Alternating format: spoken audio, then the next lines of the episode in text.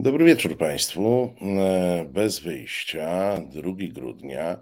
E, obok mnie, w zależności od tego, jak Państwo widzą, czasem z lewej, czasem z, z, prawej, e, Radosław Gruca, a Dobry ja się nazywam Marcin Celiński. Dobry wieczór Państwu. Radek mrugnij dwa razy oczami na znak, że to nie jest powtórka. Proszę bardzo. To nie jest powtórka, to jest na żywo, drodzy Państwo. I program dziś przygotowaliśmy jak zawsze, ale chyba będziemy mieli ostry spór, jeśli chodzi o polexitowca tygodnia. A, to się jeszcze zobaczy, czy spór będzie ostry, bo być może wywiesisz białą flagę e, od razu. E, proszę Państwa, y, ja na początek w kwestiach organizacyjnych. Wedle mojej najlepszej wiedzy z dzisiejszych programów e, faktycznie były powtórki, no, które się po prostu zdarzają. Natomiast e, pamiętajcie Państwo, że każdy z autorów, który robi przynajmniej raz w tygodniu program, e, to są 52 programy rocznie, no od czasu do czasu coś mu po prostu wypadnie, więc mm, Tutaj mm, e, oczywiście staramy się, żeby to było tych powtórek było jak najmniej, żeby były zastępca, zastępstwa, ale czasami coś wypada w ostatniej chwili, no i wtedy to zastępstwo też jest e, trudne. E, Radek mrugnął na znak, że nie ma powtórek i mało tego przygotował dla nas świeżą, niepowtórkową porcję Polexit Newsów. Radku, co tam się nam wydarzyło w tym tygodniu? Oj, naprawdę końcówka była szczególnie obfita, ale ja zacznę od tego, mm, co dowodzi, mm, że oglądają nas ważne osoby i zwracają uwagę na to, żeby prostować rzeczywistość, której nierówności, tak punktujemy. I zacznę od tego, mm, co się, o, o, o, czym mówiliśmy w zeszłym tygodniu, czyli o wacie na żywność. To jest bardzo wesoła historia. Jako jedyni w ubiegłym tygodniu zwróciliśmy uwagę na to, że premier prezentując pakiet antyinflacyjny mówił o tym, że jest dużo darów, no i byłoby pewnie więcej, czyli obniżenie VAT-u na żywność, gdyby nie to, że zła Unia Europejska się nie zgodziła. I co się stało e, w następnych dniach, bo ty chyba Marcinie możesz jeszcze tego nawet nie wiedzieć. Jedna rzecz to unijny urzędnik stwierdził w rozmowie z czystą gospodarką, że nie było w ogóle takiego wniosku o to, żeby obniżyć jakkolwiek VAT, a ale oczywiście jakby e, nasza władza była potem czujna i uciekła w taką okrągłą wypowiedź o tym, że generalnie przecież Polska, polski rząd jest w stałym kontakcie z Komisją Europejską i cały czas są negocjacje. No nie, no nie, i, ale tu generalnie było nieźle, ale uwaga, no przerywaj. Przetnijmy, no, no przerwę, muszę przerwać, bo e, po prostu nóż się w kieszeni otwiera i nie powiem jak pewien profesor, że coś bym z nim zrobił, kiedy słyszy się takie e, głupoty, no bo to jest, proszę Państwa, tak, że są pewne procedury, są określone formuły wniosków, e, które, które można zastosować. I jeżeli ja idę do urzędu, żeby złożyć wniosek o wydanie dowodu osobistego, no to wypełniam odpowiedni formularz na papierze czy internetowo w tej chwili e, i go składam a jak go nie złożę, to ja tego dowodu osobistego nie dostanę. I nawet to, że ja jestem w stałym kontakcie z urzędem, bo mogę być w stałym kontakcie z urzędem, nie świadczy o tym, że w ogóle wykonałem jakikolwiek ruch, żeby ten, ten wniosek i ten dowód e, otrzymać. Więc to jest. E, no jesteśmy już w późnej porze, wprawdzie nie po 23. Powiem Państwu tak, starożytni Rzymianie mawiali bullshit. No też tak podobnie, chociaż z takim jakimś słowiańskim akcentem mówi Antoni Macierewicz, ale dobrze. Natomiast y, kto jest kto rozwiązanie zagadki, y, parafrazując y, stary hip-hopowy kawałek, powiem, że jeżeli ktoś miałby wątpliwości, że drogi Marcinie, masz rację, to pan Patkowski, wiecie, który to jest następca nazywanego Harry, Harrym Potterem e, Antoniego no. Macierewicza, taki młody chłopak w okularach. E, wiem, no, to, jest, Ja się nie czepiam w ogóle do e, absolutnie wieku jego i tak dalej, ale na pewno nie jest to jeszcze wiek, który mm, powodowałby, że jest no, gotów na to, żeby zostać wiceministrem finansów, a jest. No i głównie tutaj decyduje sympatia Mateusza Morawieckiego i to właśnie okazało się, że e, pan Patkowski, wiceminister dzisiaj w Sejmie ogłosił, że złożyliśmy do Komisji Europejskiej wniosek o zgodę na obniżenie VAT-u. Jeśli komisja się przychyli, to wprowadzimy zerowy VAT na żywność. Czyli widać było warto mówić wiesz, o tym Marcinie. Słuchaj, a nie dopuszczasz takiej myśli, bo, bo ja taką myśl dopuszczam, że być może oni się dowiedzieli, że trzeba taki wniosek złożyć tydzień temu, może nawet od nas, czy, czy dzięki nam, e, i wysłali tam kogoś, ty weź, no, jakiegoś takiego młodego wzięli, młody weź, no tam się zorientuj, jak taki wniosek się składa, młody się zorientował, bach, złożyli, nie? Więc to radio bawi, radio uczy, wiadomo. Ale to jest dramat. Znaczy mnie to bardzo cieszy, bo to jest kolejny tego typu przykład, który powoduje, że e, bardzo się cieszę e, przygotowując audycję. Ale mówmy teraz o rzeczach, które też dzisiaj się wydarzyły, ale e, no tak naprawdę to rozpoczęły się już na początku tygodnia, o czym później powiem, ale mm, generalnie dzisiaj Rzecznik Generalny TSUE, pan Manuel Campos Sanchez Bardona e, przekazał, że mm, będzie mm, w swojej opinii rekomendował, żeby oddalić wnioski Polski i Węgier o uznanie zasady pieniądze za praworządność za niezgodną z prawem unijnym.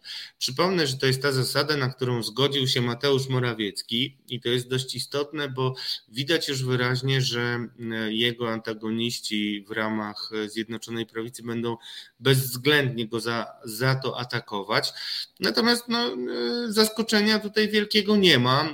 E, serwis Deutsche Welle wskazuje na to, że większość opinii, bo to jest rzecznik generalny, tak się nazywa e, to stanowisko rzecznika generalnego TSUE e, później przekłada się na orzeczenia TSUE, więc będziemy mieli e, kolejne fiasko. Oczywiście do rzeczy płaczę nad tym i piszę o tym, że to są złe wiadomości dla mm, Polski. Ja nie wiem, czy to są e, złe wiadomości, bo uważam, że ta zasada, szczególnie, że nie obowiązuje tylko Polski, jeżeli ma ktoś wątpliwości, tylko wszystkie kraje unijne i jakoś tylko Polska i Węgry ma z tym problem. Uważam, że ta zasada jak najbardziej jest e, sensowna, e, bo po prostu za dużo pieniędzy idzie w błoto, a już nad Wisłą to niestety to błoto jest mocno uprzeźniane systematycznie.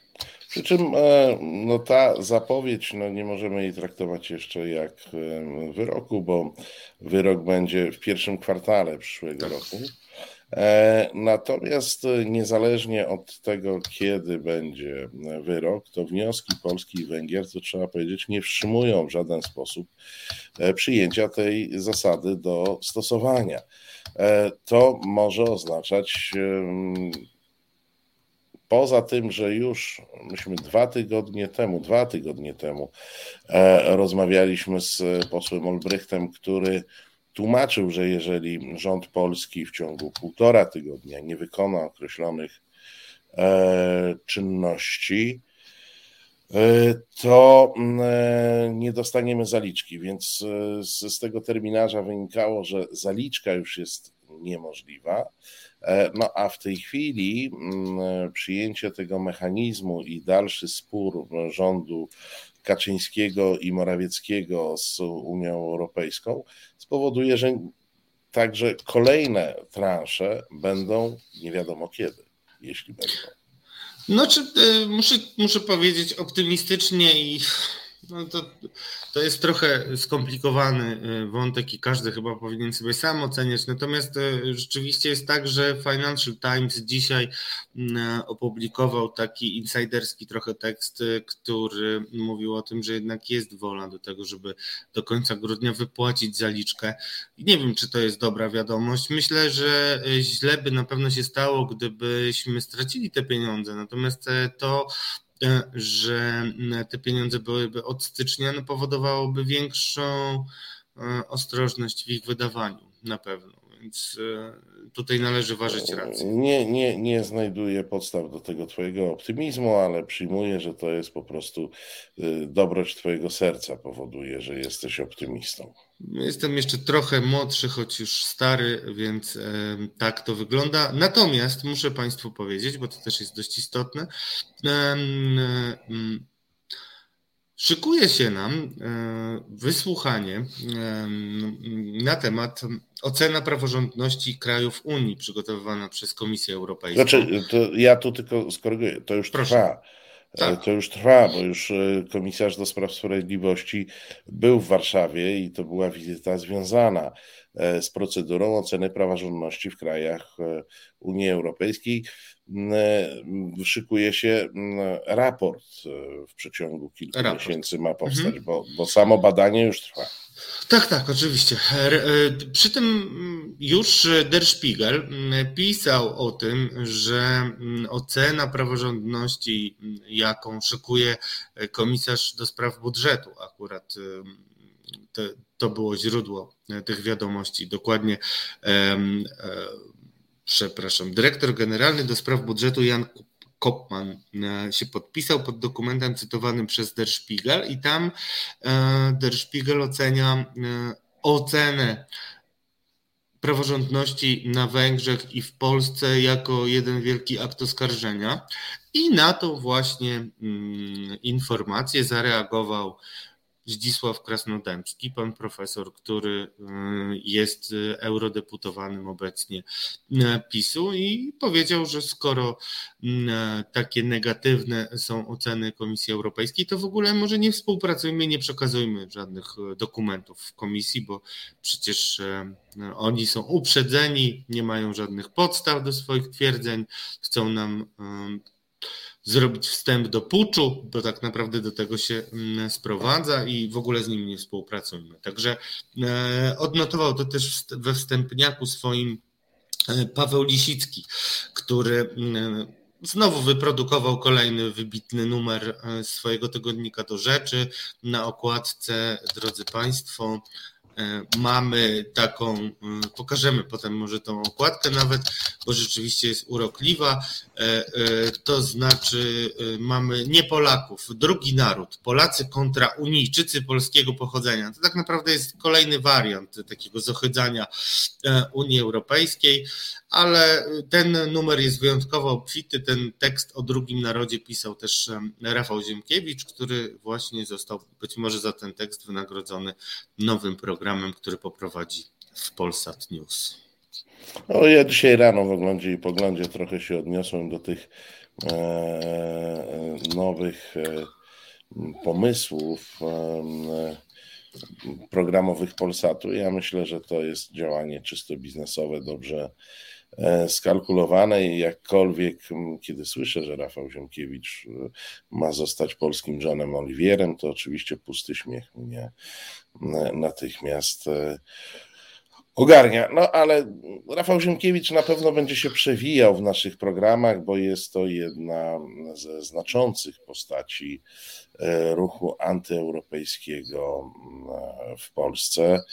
E, i, i na pewno swoje miejsce w naszym programie e, także znajdzie. No ale cóż, chyba czas przejść do rozmowy, mm, e, która mm, trochę utrwala, tutaj jakby zapowiadam ją, ona trochę utrwala nasze dobre samopoczucie na temat ewentualnego niepopierania przez Polaków polexitu, e, ale jednocześnie zostawia takie, kilka takich furtek e, niepewności. Mm, e, rozmawiać będziemy z autorem raportu zatytułowanego Postawy Polaków. Czekaj, czekaj, bo ja zacząłem mieszać w tej chwili ten e, nazwę. Zaraz, zaraz, zaraz, proszę Państwa, że nie, nie było. Widmo Polexitu, społeczne postawy wobec członkostwa Polski e, w Unii e, Europejskiej. Rozmawiamy z jego autorem, Jackiem Kucharczykiem, prezesem Instytutu Spraw Publicznych, który te badania przeprowadził.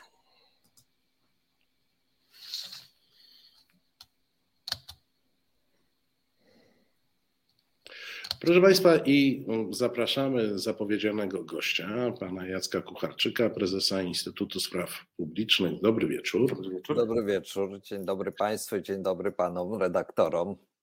Tak, my tutaj we dwóch, e, we dwóch reprezentujemy reset, ale przewagi, przewagi nie będzie, bowiem e, Instytut Spraw Publicznych opublikował raport e, pańskiego autorstwa.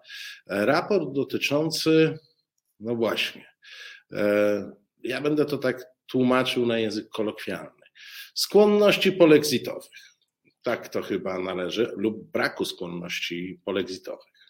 A ja dodam jeszcze od siebie, że mm, chciałbym przede wszystkim, e, panie doktorze, usłyszeć e, czy mm, powinniśmy się e, czuć uspokojeni tym raportem, bo zaczyna Pan od 70% zwolenników Unii Europejskiej, mówiło się o 90% e, i generalnie spotykamy się często z takimi e, opiniami o tym, że obawy o polexit są zupełnie nieuzasadnione. Tymczasem po lekturze pańskiego raportu ja mam osobiście więcej wątpliwości niż przekonania.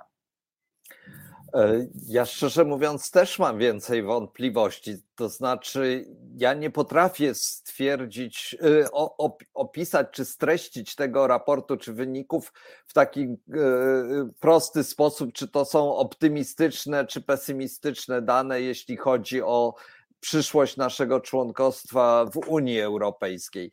Niektóre z tych danych myślę, że mogą być uznane za uspokajające to, co pan zacytował, e, a myśmy w, badaniu dwa razy zapytali o poparcie dla członkostwa i za każdym razem wyszło więcej, bo 70% to tych, co powiedzieli, że zdecydowanie są za, ale tam jeszcze było e, około 10 takich, którzy e, są raczej za, więc łącznie to wyszło ponad 80%. E, i pytaliśmy na końcu raportu, jakby badani zagłosowali, gdyby faktycznie doszło do referendum, czy za tym, żeby Polska została, czy za tym, żeby wyszła z Unii. I znowu prawie 80% mówi, że głosowaliby, żeby Polska e, została. Więc to są te, ta, ta część bardziej uspokajająca tego raportu. Natomiast to, co jest w nim niepokojące, to jest fakt, że myśmy zadali cały szereg pytań, który głównie skupia się na tym, e, tej batalii między e, rządem polskim e, a instytucjami Unii Europejskiej, głównie jeśli chodzi o kwestie rządów prawa w Polsce. Tak? I tam te dane są już mniej optymistyczne, a najbardziej niepokojący jest fakt, że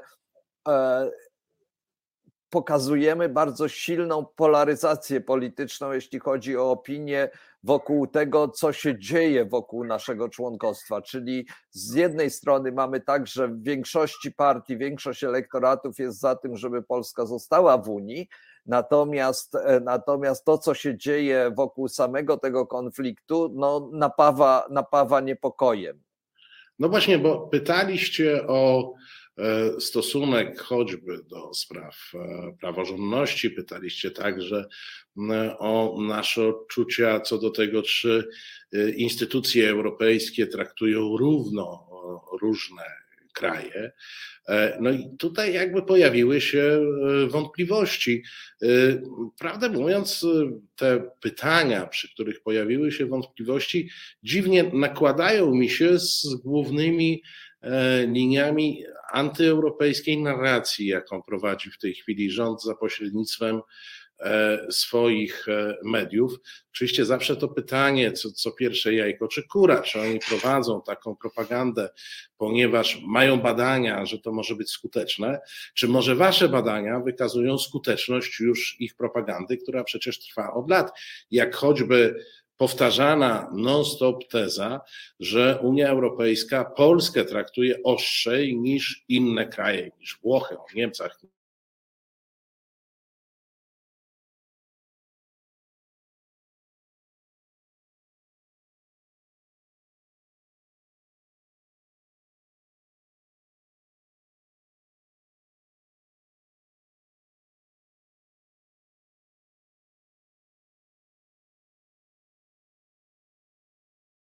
30% traktuje je poważnie. No, zdeterminowani w myśleniu tego typu są może w mniejszości, ale jednak wszędzie, prawie przy każdym haśle, które opisuje różne eurosceptyczne wątki w narracji rządowej, między innymi na przykład to, że rolnicy mają niższe dopłaty, w związku z czym są mniej konkurencyjni i tak dalej, i tak dalej.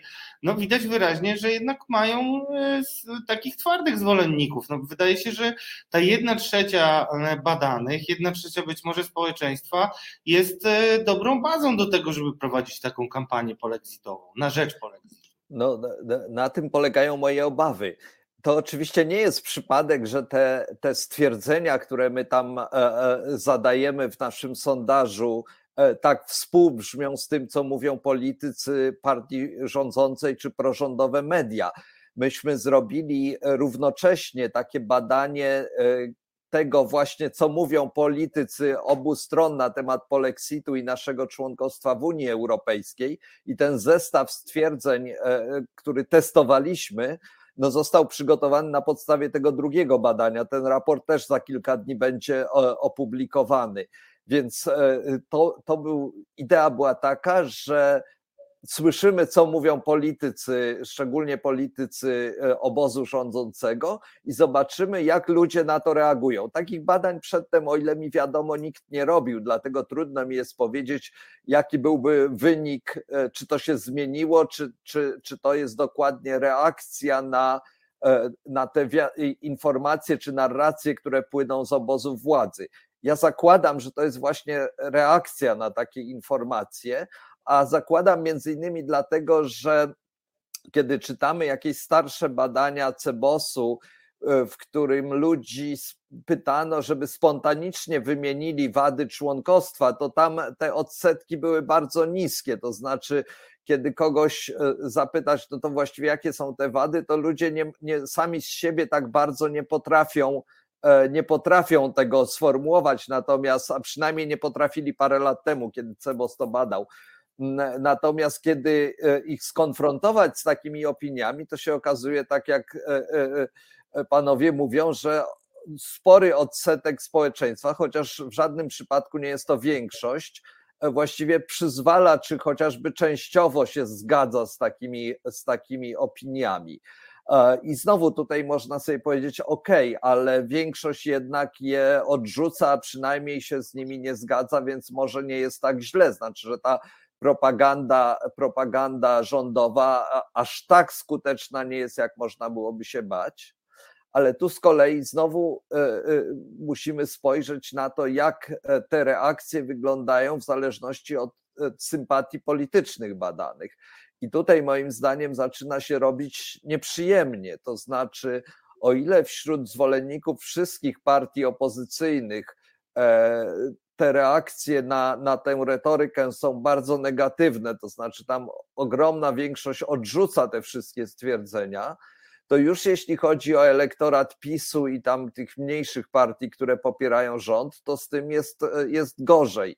Są takie stwierdzenia, które, e, które większość badanych e, zwolenników władzy akceptuje. No, najsilniejsza była akceptacja dla takiego zdania, że Unia Europejska narzuca Polsce wartości sprzeczne z polską kulturą i tradycją. To jest takie zdanie, które bardzo często słyszymy z pisowskich mediów czy, czy od polityków i okazuje się, że wyborcy PiSu to kupują. To znaczy, te, te, tam ten poziom akceptacji, aprobaty dla takiego stwierdzenia, dla takiej oceny działań Unii wynosił, o, o, o ile pamiętam, około 80%. I takie samo 80% wyborców Platformy odrzuciło to twierdzenie, więc widzimy, Możemy sobie mm, zrozumieć, na czym polega ta słynna polaryzacja w Polsce, jak patrzymy na te wyniki. To znaczy, rozjeżdżają nam się kompletnie wyborcy dwu, władzy od wyborców opozycji, i to jest no, tak skrajny w tym akurat przypadku, to jest już trudno sobie wyobrazić większy rozrzut opinii niż, niż właśnie w tej kwestii tych wartości, które nam Unia rzekomo, rzekomo narzuca. I to tworzy moim zdaniem bardzo, bardzo niebezpieczną sytuację, bo e, politycy PiSu, tworząc swoje polityki, głównie oglądają się na swoich wyborców, a nie na wyborców opozycji. Gotowi są zrobić różne rzeczy, które wkurzą wyborców opozycji, natomiast strasznie się boją zrobić czegokolwiek, i to widzimy w sprawie antyszczepionkowców, co mogłoby rozgniewać ich własnych wyborców. No tu okazuje się, że jeśli chodzi o Unię Europejską, to sezon myśliwski trwa, można wygadywać niestworzone rzeczy i specjalnie się nie bać, że nasi wyborcy e, od nas odejdą z tego powodu. To ja jeszcze właśnie zatrzymam się przy tym stwierdzeniu, bo też um, zastanawiające jest, co, co jest pierwsze, czy kura, czy jajko. I um, przypomniałem sobie to, to, na co Marcinie zwróciłeś uwagę w jednym z pierwszych programów. Analizowaliśmy, jakie były obawy Polaków przed wstąpieniem do Unii. I tam kwestie ideologiczne, które teraz są e, tak e, mocno stawiane, praktycznie no, były na jednym z ostatnich miejsc tak, z dziesięciu obaw. Chyba w pierwszym czy drugim programie przypominaliśmy referendum e, akcesyjne i znaleźliśmy takie e, badania Cebosu na temat obaw. I tam wśród tych obaw było mnóstwo natury gospodarczej, bytowej, natomiast te, o których mówimy dzisiaj, czyli jakieś tam e, zagrożenie kulturowe i tym podobne, wtedy w momencie e, referendum akcesyjnego w zasadzie nie istniały, to znaczy istniały, ale gdzieś na pośrednich miejscach, więc można chyba postawić tezę, że to są propaganda, w że, szczepione. Że to propaganda zmieniła to e, podejście. A proszę powiedzieć, bo z tymi badaniami to jest tak. No na, na podstawie badań Brytyjczycy nie bali się e, Brexitu i wyszło e, jak wyszło. Więc ja też E, jesteśmy w programie, który powstał ze strachu przed e, polexitem. No tak to trzeba nazwać. E, ten forum, boimy się polexitu, nie chcemy polexitu, dlatego robimy, robimy ten program. Mm, zastanawiam się, gdzie, może zadam pytanie przewrotnie. Gdyby miał Pan w tej chwili zaprojektować polexit, kampanię polexitową, to na bazie tych badań, gdzie jest e, największy potencjał do rozniecenia e, takiego antyeuropejskiego ognia, który mógłby doprowadzić do 50% w referendów za wystąpieniem Polski z Unii Europejskiej. To, y, to badanie pokazuje, że jeśli chodzi o wyborców e, prawicowych, tych, którzy, którzy no, bardziej są podatni na, na propagandę rządową, to te dwie kwestie e, wydają się najbardziej, najbardziej nośne, czyli ta, te obce wartości kultury, tak, czyli gender LGBT, e, plus suwerenność i to, to ta retoryka, że Unia nadmiernie, nadmiernie ingeruje, na przykład krytykując naszą reformę, tak zwaną reformę praworządności, i tu widać, że, że te kwestie, no i kwestia nierównego traktowania krajów, o której już wspomnieliśmy tutaj, to widać, że te kwestie, kwestie są nośne, ale być może dla innych grup wyborców potencjalnych, tych, których by się chciało przyciągnąć w takim referendum, to y, jest, jest te, te inne kwestie też tam gdzieś, że na przykład konkurencja, my nie lubimy zagranicznej konkurencji dla naszej gospodarki. No jest, jest spora grupa odbiorców takich komunikatów. Natomiast to co, to, co myśmy tam napisali w tym raporcie, to że w tej chwili przynajmniej nie wydaje nam się, żeby PiS mógł skutecznie zebrać głosy, gdyby chciał drogą referendalną wyprowadzić Polskę, Polskę z Unii. Znaczy, że to by była dla nich trochę jeszcze nadal pod górkę. Nawet gdyby zmobilizowali swoich wyborców, którzy, jak wiadomo, e, zgadzają się z krytyką Unii, ale kiedy przyszło co do czego, wciąż powiedzieli, że będą głosować przeciwko wyjściu. Więc to jest, to jest e, jeszcze spora robota ideologiczna, tylko w Polsce problem jest taki, że E, jak to zresztą Tusk zauważył w tym słynnym wystąpieniu, że właściwie to wystarczy przegłosować e, przegłosować e, artykuł 50 w jakimś nocnym posiedzeniu Sejmu, znaleźć dla niego nawet niewielką większość. Konfederacja pewnie by poparła, posłowie Konfederacji, i będzie fakt dokonany. I, i, i to jest to pytanie, na ile to społeczeństwo, które mówi, że jest za tym, że chce zostać w Unii, żeby głosowało przeciwko wyjściu, gdyby ich zapytali, na ile to społeczeństwo by rzeczywiście się zbuntowało, gdyby PiS wyciął taki numer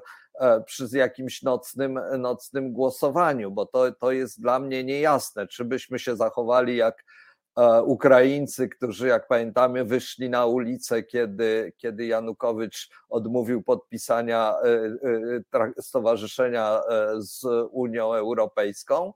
Czy by się wszystko rozeszło po kościach? I, i, i, i e, no, to, to jest to pytanie. No i właśnie jakby się na takie fakty dokonane w szczególności e, zareagował elektorat e, rządzącej par, rządu, to znaczy czy ten elektorat by się podzielił i część osób by zaakceptowała to, a część osób by powiedziała, no nie, tego, tego za dużo, czy też by za panią matką partią podążył, tak jak to w wielu innych sprawach podąża. I na to, y, na to nie mamy w tym badaniu odpowiedzi, natomiast widzimy, że jakiś tam potencjał takich dalszych działań antyunijnych e, w tym społeczeństwie istnieje, a w szczególności po prawej stronie sceny politycznej, bo nie w całym społeczeństwie. Opozycja jest bardzo e, e, stanowczo i, i właściwie jednym głosem e, wyborcy opozycji,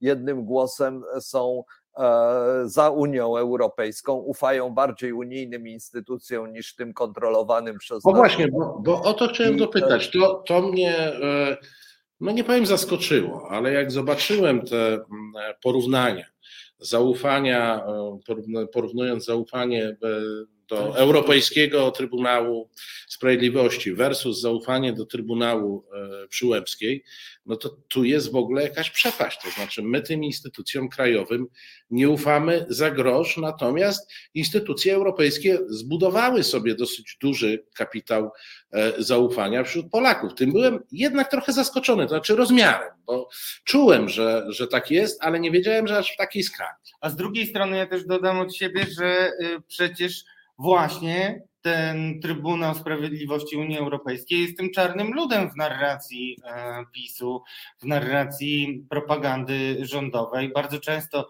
mówi się na przykład o orzeczeniu w sprawie Turowa, że to jakiś jeden sędzia, zresztą związany z Europejską Partią Ludową, sędzia akurat pani sędzia e, wydała wyrok, jest to skandaliczne, a tutaj wydaje się, że to nie jest najbardziej podatny grunt na e, zaszczepianie e, eurosceptycznych myśli.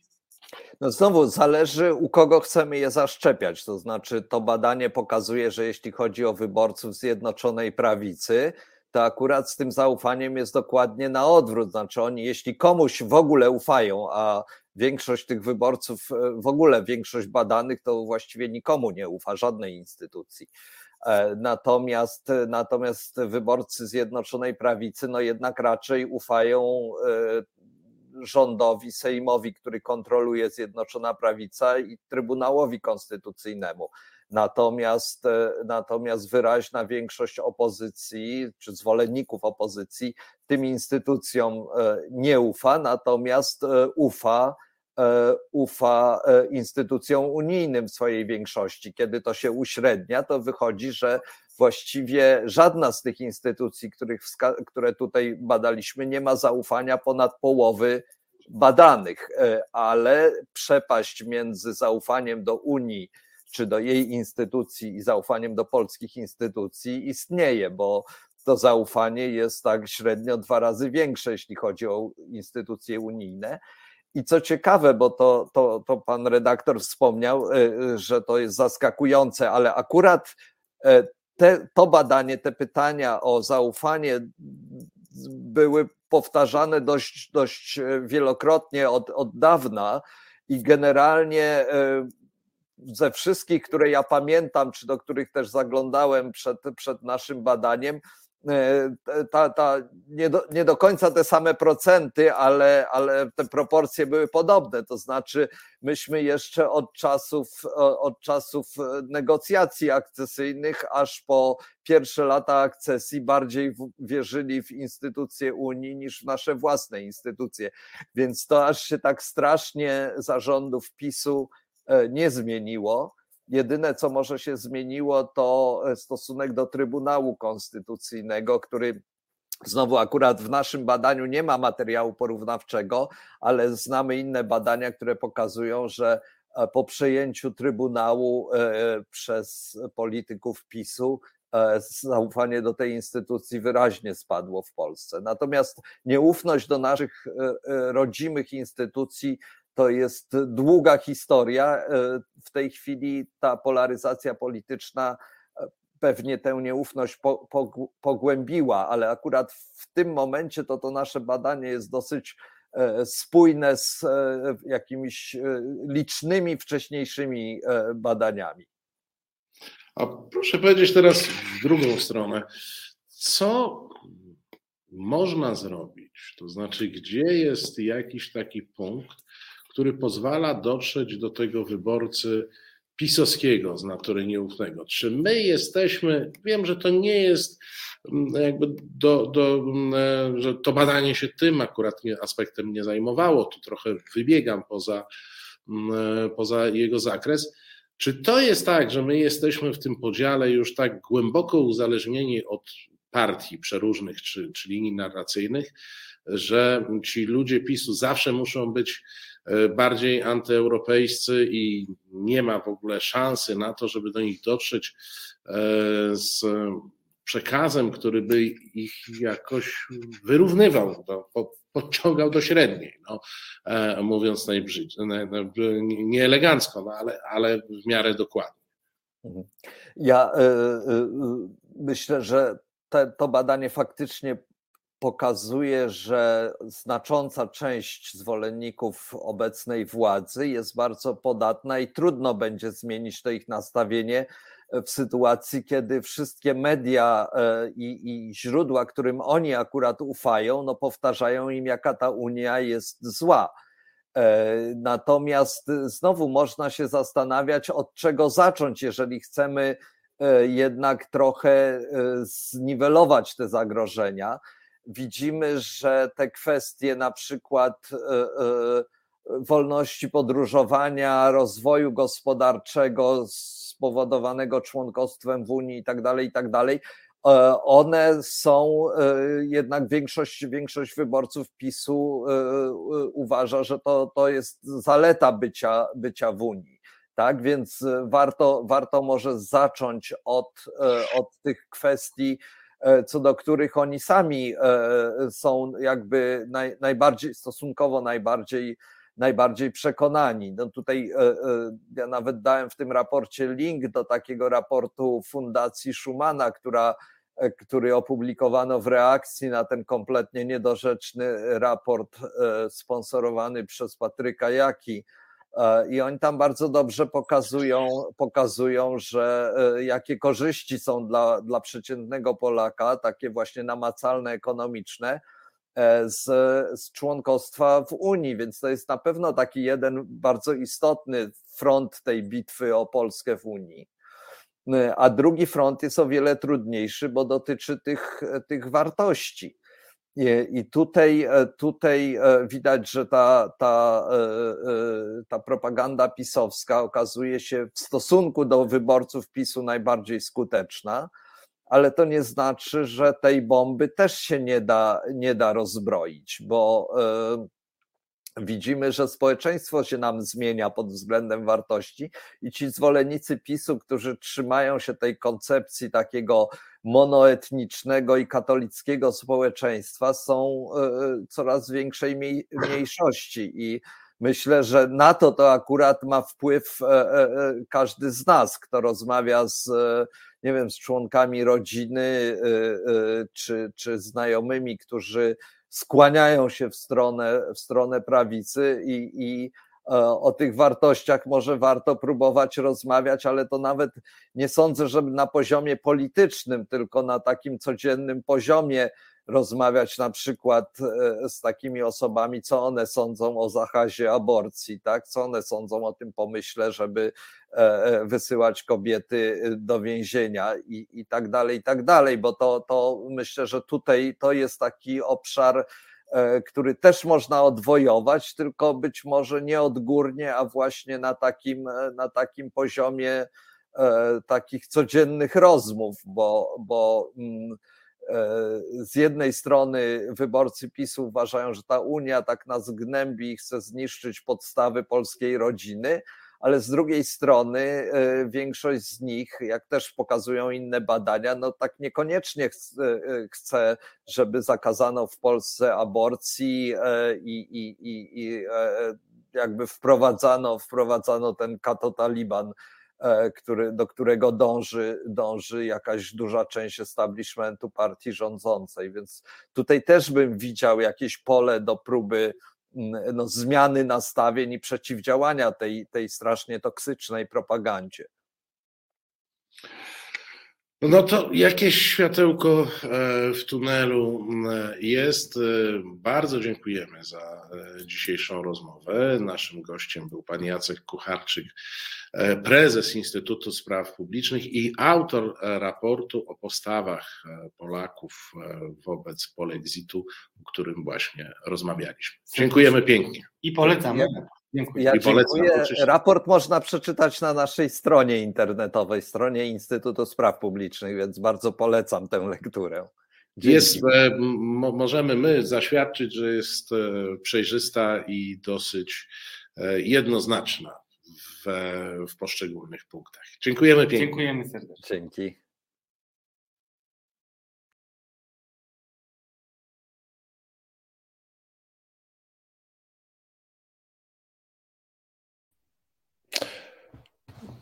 No i wróciliśmy. Przez chwilę się przestraszyłem, że sam no, wróciłem i samego mnie zostawiłeś. Proszę Państwa, program nasz realizuje Filip, a producentem programu jest pan Michał Mazur. Bardzo e, dziękujemy za. E, wsparcie. E, no, rozmowa, zresztą zachęcamy do Państwa, ten raport jest do ściągnięcia ze strony Instytutu Spraw Publicznych to jest tam trzydzieści kilka stron e, w PDF-ie. E, zachęcamy do lektury zainteresowanych. Ja czytałem tutaj czat w trakcie tego e, filmu. Mówiliście Państwo o tym, że pewnie ludzie nie wiedzą na nie rozumieją pytań, na które odpowiadają. E, I pewnie macie rację, tylko że pamiętajcie, że gdyby doszło e, do jakiegoś referendum, to głosować będziemy wszyscy. I ci, którzy będą rozumieli e, pytanie, i ci, którzy nie będą rozumieli. Ja Państwu dodam jako ciekawostkę z tego raportu. Tam jedno z, z jeden z rozdziałów mm, to jest ocena zagrożeń i korzyści z polexitu. I wyobraźcie sobie Państwo, że 16% e, badanych uznało, że polexit będzie korzystny dla naszych możliwości poruszania się poza obszarem terytorium Rzeczpospolitej Polskiej. Więc różne rzeczy można sobie opowiadać, ale wyobraźcie sobie, że 16% Polaków wierzy, że bez Unii Europejskiej łatwiej nam się będzie podróżowało. No, E, I tyle ja na temat tego rozumienia, więc e, to jest sprawa chyba dosyć skomplikowana. No, ale na rozumienie bądź nierozumienie najbardziej wpływają e, ludzie, których my tutaj staramy się Państwu przedstawiać czy i, i nominować, a potem wybierać na polexitowców, bo to są ludzie znaczący, którzy no, są influencerami poza e, innymi swoimi cechami. Radku, no to kogo ty byś widział jako polexitowca tego tygodnia? Ja się wymigam jeszcze, bo chciałem jeszcze Państwu powiedzieć jedną ważną rzecz odnośnie tego raportu, e, bo bardzo go polecam. Tam jest taki fragment dotyczący e, unijnych, e, antyunijnych narracji. I on jest z jednej strony optymistyczny, bo narracje nie trafiają nigdy do większej ilości ludzi niż badanych niż 39%, ale przypominam, że wszyscy tak sobie spokojnie siedzimy w domach, e, myśląc, e, wszyscy, którzy mm, interesują się polityką, że 90% Polaków jest za Unią Europejską i tego programu by nie było, gdyby rzeczywiście tak było. Ale jest inaczej i to, co chciałbym, żeby Państwo wszyscy zapamiętali z tego programu, to to, że mamy tutaj kolejne przesłanki, by myśleć, że to jest jednak bardzo konsekwentnie realizowany plan, który najprawdopodobniej kulminacją, mm, kulminację będzie miał w 2027 roku, kiedy skończy się e, kolejna perspektywa, tak zwane wieloletnie ramy finansowe, nazywane potocznie budżetem Unii, i wtedy e, już nie będziemy takim jednoznacznym beneficjentem, i to będzie e, dobry grunt. I mm, podkreślam to E, I wszystkim polecam ten raport, e, jeśli chodzi o antyunijne narracje, ponieważ e, ten osobnik, którego dzisiaj będę zgłaszał, bardzo wydatnie dla tych antyunijnych narracji się przysłużył. Oto zgłoś go, nie wstydź się. nie, ja ze wstydem mam niewiele wspólnego. Wstydzić się chyba powinien ten, który jest zgłaszany, a dzisiaj będę zgłaszał Pawła Lisickiego który jest e, naczelnym tygodnika do rzeczy. Ja znowu tutaj małą ekspiację zrobię, bo e, przypomnę, że Tomasz Piątek, nie kto inny jak Tomasz Piątek, e, nasz kolega redakcyjny, mówił od bardzo dawna i to zaniepokojony jednym tekstem, że do rzeczy jest tym ośrodkiem, który sączy nam taką unijną, antyunijną propagandę. I to się sprawdza e, w całej rozciągłości. W tym tygodniu e, uraczył nas e, okładką do rzeczy pan redaktor Lisicki, taką, w której pokazuje, no, sugerując pewną zdradę, że mamy dwa narody w Polsce, Unijczycy polskiego pochodzenia i prawdziwi rdzenni Polacy. To jest już e, śpiewka, którą znamy, ale też e, w swoim wstępniaku, którego nie będę e, w dużych fragmentach przytaczał,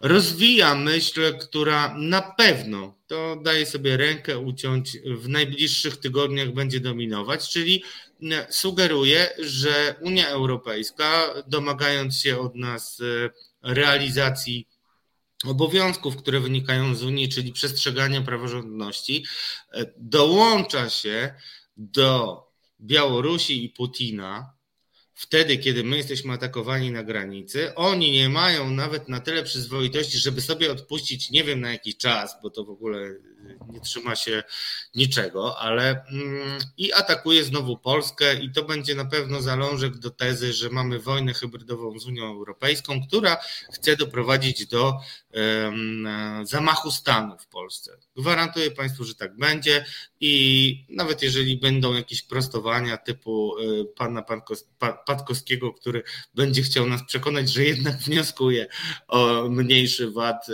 na żywność, e, to ja nie dam się przekonać, że jest inaczej. Także ja dzisiaj nominuję zdecydowanie i mocno Pawła Lisickiego razem z jego całą hordą antyunijnych publicystów, Rafałem Ziemkiewiczem, który właśnie pisze tekst o tym, że my powinniśmy, że to jest takie nasze rzekomo nasze, znaczy głównie oponentów Rafała Ziemkiewicza, marzenie, żeby e, polskości się wyrzec i rozpuścić w unijnym nie wiem nawet czym. No. To jest taka aberracja, ale to bardzo mnie boli. W obcej kulturze, w obcej kulturze. Tak, tak. W homogenicznej europejskiej mazi. Tak bym powiedział. I uważam, że to jest bardzo mocny kandydat i nawet jeżeli wyskoczysz mi tutaj z jednym, jedynym kontrkandydatem, którego wyższość mogę uznać niestety, ale argumentacja będzie się liczyć, no to y, jestem przekonany y, i, przy, i wszystkich na to szykuję, że będę miał jeszcze wiele okazji, żeby Pawła Lisickiego zgłosić i w końcu na pewno przekonam wszystkich, że zasługuje na to miano. E, trzeba przyznać Pawłowi Lisickiemu, że on jest e, liderem i prekursorem rosyjskiej narracji w Polsce. Do któregoś momentu do rzeczy tę narrację prowadziło tak dosyć inteligentnie, dyskretnie. E, od dłuższego czasu jest to narracja wprost, pokazująca, jak bardzo putinowskie wzorce przydałyby się e, w Polsce i ich antyeuropejskość stała się otwarta i powiedzmy sobie uczciwie, że to nie jest pierwsza okładka, która nas mówiąc w pewnym cudzysłowie, zachwyciła. I faktycznie kandydat jest bardzo godny i nie wątpię, że nieraz e, będzie szedł e, w czołówce, ale ja dzisiaj, proszę Państwa, przygotowałem kandydata, który jest bombą atomową, a może nawet gradem e, rakiet z głowicami jądrowymi naraz, bo dzisiaj zgłaszam samego naczelnika, prezesa prezesów, E, geniusza Żoliborza, czyli Jarosława Kaczyńskiego. A dlaczego go zgłaszam akurat e, w tym e, tygodniu? Są dwa powody. Pierwszy powód to jest takie nadzwyczajne posiedzenie klubu PiSu, które było wczoraj. Ono było zwołane w takim pilnym trybie. Posłowie PiSu uważali, no i w SMS-ach dostali, że będzie, że będzie sam prezes, co nie jest normą także na spotkaniach klubu PiSu. No więc jest ono arcyważne. Oni się spodziewali, że pewnie tam będzie mowa o Mejzie, e, może będzie jakaś dodatkowa mobilizacja związana z sesją e, Sejmu, którą w tej chwili mamy, a Jarosław Kaczyński wkroczył na ten klub po to, żeby wygłosić następujące zdanie. Ciężkie terminy przyszły na Europejczyków. Niemcy wyłożyły karty na stół i chcą budowy czwartej Rzeszy. My na to nie pozwolimy. No i oczywiście, jak to w PiSie jest e, w zwyczaju, dostał duże e, oklaski. E, Joachim Brudziński, tłumaczący potem to wystąpienie, mówi: Dla nas jest oczywiste, że granicą suwerenności jest nadrzędność polskiej konstytucji nad wydumanymi żądaniami brukselskich urzędników, którym się roi jakieś super państwo. Ktoś tam inny komentował, Prezes jest przekonany, że będzie tylko gorzej. Zachodnia lewica chce federalizacji Europy. No, czyli stara śpiewka, tylko wzmocniona e, tym dużym, e, e, mocnym głosem Kaczyńskiego. Ja na marginesie, to już będzie takie dosyć metafizyczna uwaga, zanim przejdę do drugiego argumentu, muszę sprawdzić w kabale, co jest z tą czwórką. Bo jak pamiętacie, Kaczyński wielką karierę polityczną zaczął od budowania czwartej Rzeczpospolitej. No i w tej chwili przerzucił się na narrację e, związaną z czwartą Rzeszą.